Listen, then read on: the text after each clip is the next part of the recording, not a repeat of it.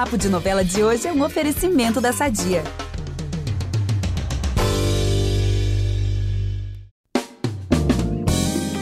Essa é a semana dos resultados de testes de DNA. Nesse resumão de domingo do Papo de Novela, pega sua pipoquinha e senta aí pra ouvir a gente revelar algumas respostas sobre paternidade. E essas bombas vão aproximar casal, expor as mentiras de outros personagens. Afinal, quem não gosta de testes de DNA na dramaturgia, né, Monique? Inclusive, pessoal, ó, a Monique hoje tá apresentando o podcast comigo, a Monique Vasconcelos, que é jornalista também do G-Show, já apresentou algumas vezes aqui, e ela que vai responder essa pergunta né? Todo mundo gosta, né, disso de teste de DNA novela. Eu me amarro, e você? Com certeza, Gabi, eu adoro. Sempre dá aquela movimentada nas tramas, Uhum. né?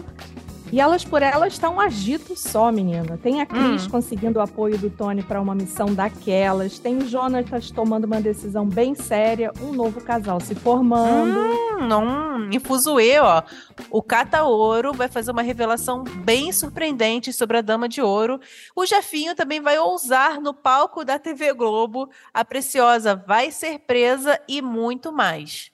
Gente, promete, né? É. E olha, em Terra e Paixão tem momento revelação na família La Selva. A ruína do Marino, a confissão da Irene diante do túmulo do Daniel, entre muitos outros babados.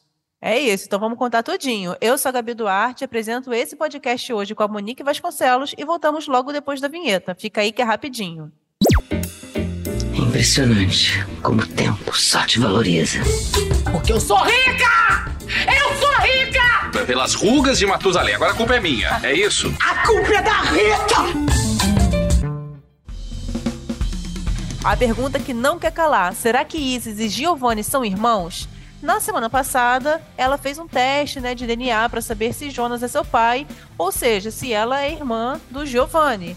E se isso acontecer, né, não tem relacionamento, né, minha gente? Mas finalmente o resultado sai e para alegria dos fãs do casal, Isis e Gil não são irmãos. E a alegria é tanta que Isis, ela comemora da melhor forma. Ela tá com um beijão no boy Pra comemorar aí, pra vibrar, iniciar a nova fase aí da relação. Eu amei, porque esse casal é super chipado nas redes sociais. Só que tem duas pessoas que não vão gostar nada disso, né? A Helena e a Ah, Cris. Claro, a duplinha aí de cobras.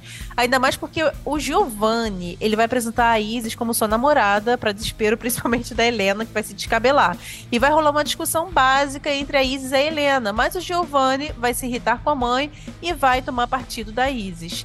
E quando a Cris, né, ficar sabendo, ela vai ficar furiosa com esse namoro e claro que também ela vai confrontar a Isis, vai bater de frente, né, aquela confusão só. E a Cris vai conseguir também, Gabi, mais um Hum. aliado além da Helena, o Tony. O enteado da Renê tá afim da Isis e aí ele topa ajudar a Cris no plano para afastar a Isis do Giovanni.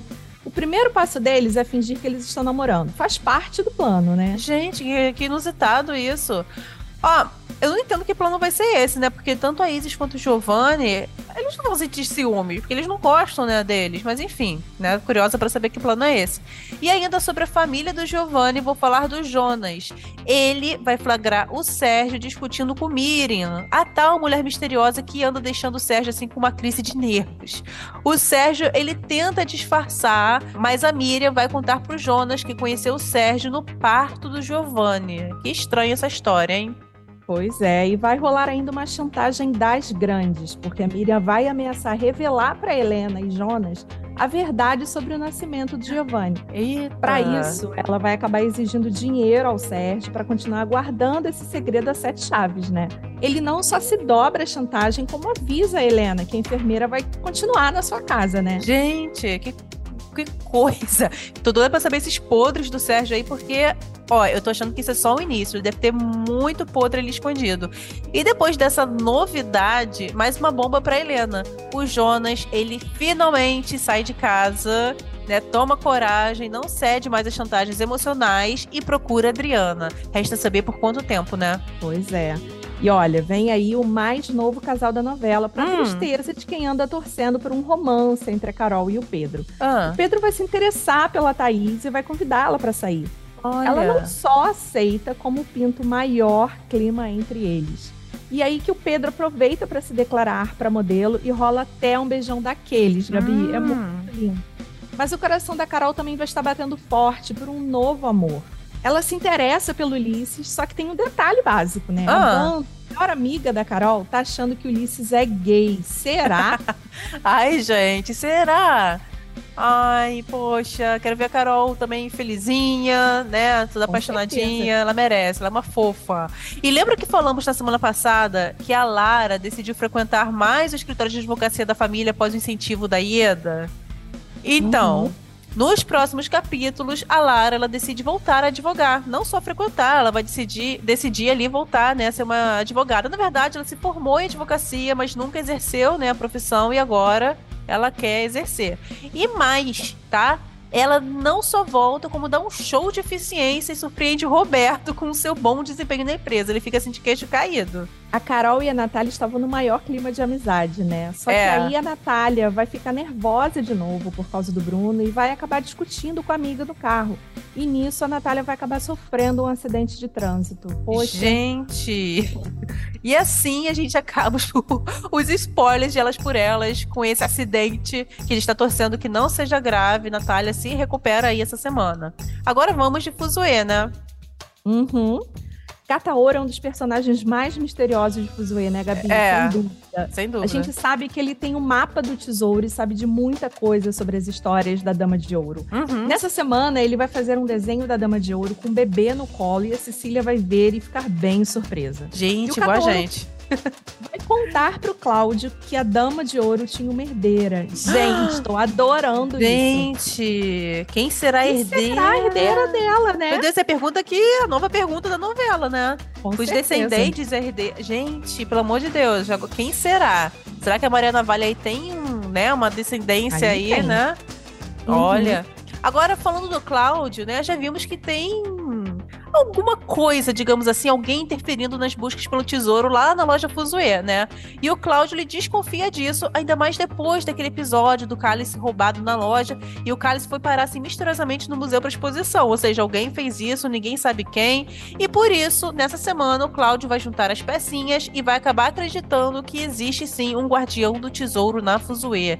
Hum, eu fico, eu adoro ficar pensando quem é, né? Será que é um personagem que tá na novela? Gente, será o Nero? O Nero aproveita ali as horas vagas, vai lá, né, pra ser o guardião da Será? Fuzue. Vamos aproveitar que estamos falando de família tudo e falar do nosso patrocinador?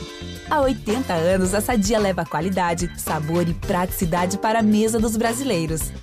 Sabia que o presunto mais vendido do Brasil é da Sadia? Assim como os outros produtos da marca, ele é muito gostoso e combina com vários momentos do nosso dia, do omelete no café da manhã até a saladinha no almoço.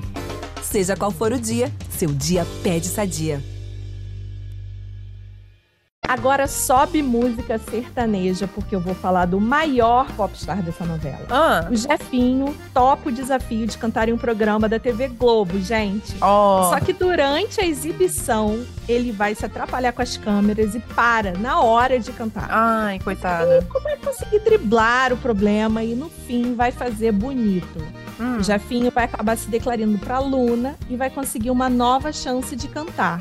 Quem não gosta muito disso é o Miguel, que já tá vendo tudo pela Ai, TV, né? Tadinho. Vai ficar com uma cara assim de desolê, tadinho. E isso vai chamar também a atenção de um certo empresário, né? Sim, Tonico Valverde, um empresário de cantores sertanejos, vai procurar o Jefinho para tentar gerenciar a carreira dele. E quem vai interpretar esse novo personagem é ninguém menos do que Juno Andrade, gente. Aê. Cantor com anos de carreira. E não tem como não deixar de falar marido da Xuxa, né? Ai, gente, que legal. Adorei saber dessa escalação. E a declaração do Jefinho, ao vivo e em cores, vai balançar o coração da Luna, tá? Vai, vai, vai mexer com o coraçãozinho dela. Ela depois vai se pegar pensando no Miguel, mas também no Jefinho. E vai acontecer sim, pessoal. Nessa semana, Jefinho e Luna vão se aproximar um cadinho mais. Agora, atenção para uma cena eletrizante. Hum. O Merreca tá com a cruz de ouro que ele roubou da Maria Navalha, né? É. E ele tenta negociar a joia com a família Montebello.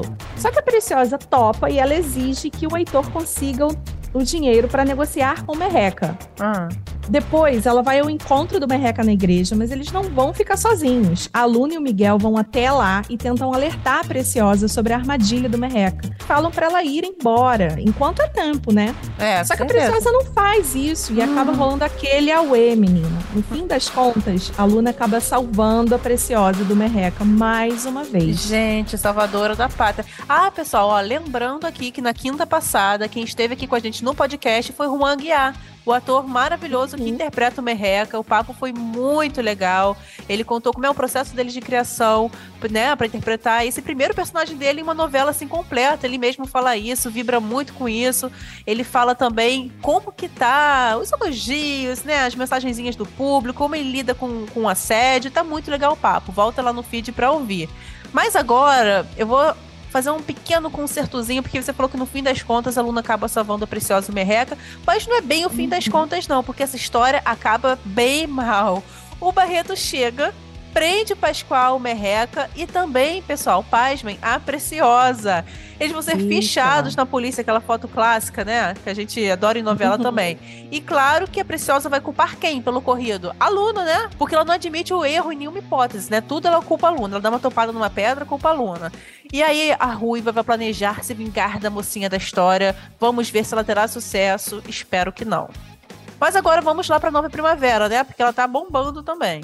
Com certeza. Olha, em Terra e Paixão, a Irene flagrou o Marino e a Graça juntos, né? E acabou Hum. questionando ali se o delegado é realmente o pai do Danielzinho. Nessa semana, ele mente e nega que seja pai do bebê, justificando a sua presença ali no quarto do Danielzinho, dizendo que recebeu uma mensagem anônima com ameaças à criança. E claro, né? Que a Irene não engole isso, né? Porque ela ouviu, né, ele falando meu filho. ele dessa desculpa Claro que esfarrapada. Claro que não. Ela vai pedir ajuda ao Silvério para fazer um teste de DNA do neto. Ela, antes mesmo do resultado, ela já começa a desconfiar e manda a Graça deixar sua casa com o filho. E depois a Irene vai acabar abrindo o jogo com o Antônio, né? Que o Marino realmente é pai do Danielzinho. E Uhum. o fazendeiro, sem dó nenhuma, vai escorraçar, vai insultar a Graça e falar horrores. Gente, essa cena promete. Ela tá muito legal, né? Muito. Porque assim, o teste de DNA nem. Ela tá ali colhendo o material e a Graça surta. Ela, meu Deus, o que que você tá fazendo? Vou fazer um teste de DNA. Ela, não, pelo amor de Deus. A Irene vê, né, que por esse escândalo que a Graça faz, realmente nem precisa fazer teste nenhum, porque tá na cara que o Danielzinho Sim. não é filho do, do, do Daniel. Mas a Irene, ela fica muito abalada com isso, gente. O mais doido dessa história é que ela, a Irene, vai querer o menino mesmo assim, né? É, Sim, eu Uhum. digo doido porque isso não combina com a Irene, né? Ela é tão assim fria. Mas enfim, né? Não entendo aquela cabeça. O que, que vai acontecer essa semana? Ela propõe dar dinheiro à Graça em troca do Danielzinho. Gente, qual será a reação da Graça, meu Deus? Ai, gente, eu não consigo nem pensar, né? A gente que é mãe, nem, nem Nossa! sei o que, que passaria pela minha cabeça, gente. Pois é. Mas, ó, eu quero é saber qual vai ser a reação do público quando eu soltar essa bomba. Eita. Queria ser uma mosquinha pra ver a carinha de vocês quando escutarem o seguinte. A Irene visita o túmulo do Daniel, fica Ah. lá algum tempinho conversando com a alma do filho, e nesse papo do além, ela vai pedir perdão ao filho, afirmando que era o Caio quem deveria estar no carro no momento do acidente, e não o Daniel. Meu Gente, Deus. Que cena. Simplesmente ela está assumindo toda a responsabilidade pela morte do próprio filho, né? Que pesado, gente. Gente, quando. Eu gostei dessa justificativa, porque quando surgiu esse burburinho, eu tava assim, gente, não faz sentido, porque a Irene amava o filho, porque ia matar o filho. Mas não, era Uhum. se era o Caio pra estar lá, fez todo, né, todo sentido, assim. Caramba, meu Com Deus. certeza. E essa realmente é a semana do tombo pra Irene, né? E também pro Antônio. Porque o Rodrigo, ele vai avisar pra Aline que o juiz acatou a liminar pro Antônio e Irene paralisarem já de imediato a sondagem dos diamantes em suas terras, né? A Aline fica toda feliz. Só que o Antônio, quando ele recebe ali o papel, né, o documento, a liminar do oficial de justiça, ele não cumpre as ordens. Né? E manda o Vinícius continuar com o trabalho de exploração das terras e também manda o Ramiro enxotar a autoridade de lá. E eis, né, que essa notícia chega, né, aos ouvidos do delegado Marino e ele tem que fazer o seguinte: ele dá ordem de prisão ao Antônio. Vai acontecer. Meu Deus. E o pior é que isso vai ser o começo da derrocada do Marino, né? É. O Antônio não vai deixar barato, vai ameaçar o delegato e diz que simplesmente o Marino assinou a sua própria sentença de morte ao prendê-lo. Meu Deus. E é o que acaba rolando. O Antônio contrata um tal de Setembrino para armar uma cilada contra o Marino. E aí, o homem entra no quarto do Marino, planta armas e drogas no local. Simplesmente, Gabi. Mas guardem essa informação. Ao sair do quarto, Setembrino encontra o Caio no corredor da pousada. Ai, meu Deus. Eu adoro quando isso acontece, né? Porque sempre que alguém flagra algo assim, né? Dá de Uhum. cara com alguém fazendo alguma coisa ilícita, pode ter certeza de que essa pessoa vai ser a esperança, né? De salvar aí a história, gente. Espero que o Caio, mais pra frente, se lembre da fuça do setembrino, né? Ah, é. Noveleiro que a noveleira tá atento aos detalhes, né? Mas enquanto esse dia não chega, o Marino será acusado de associação com o tráfico de drogas e armas e afirma aos policiais que ele está sendo alvo de uma armação. Mas é em vão.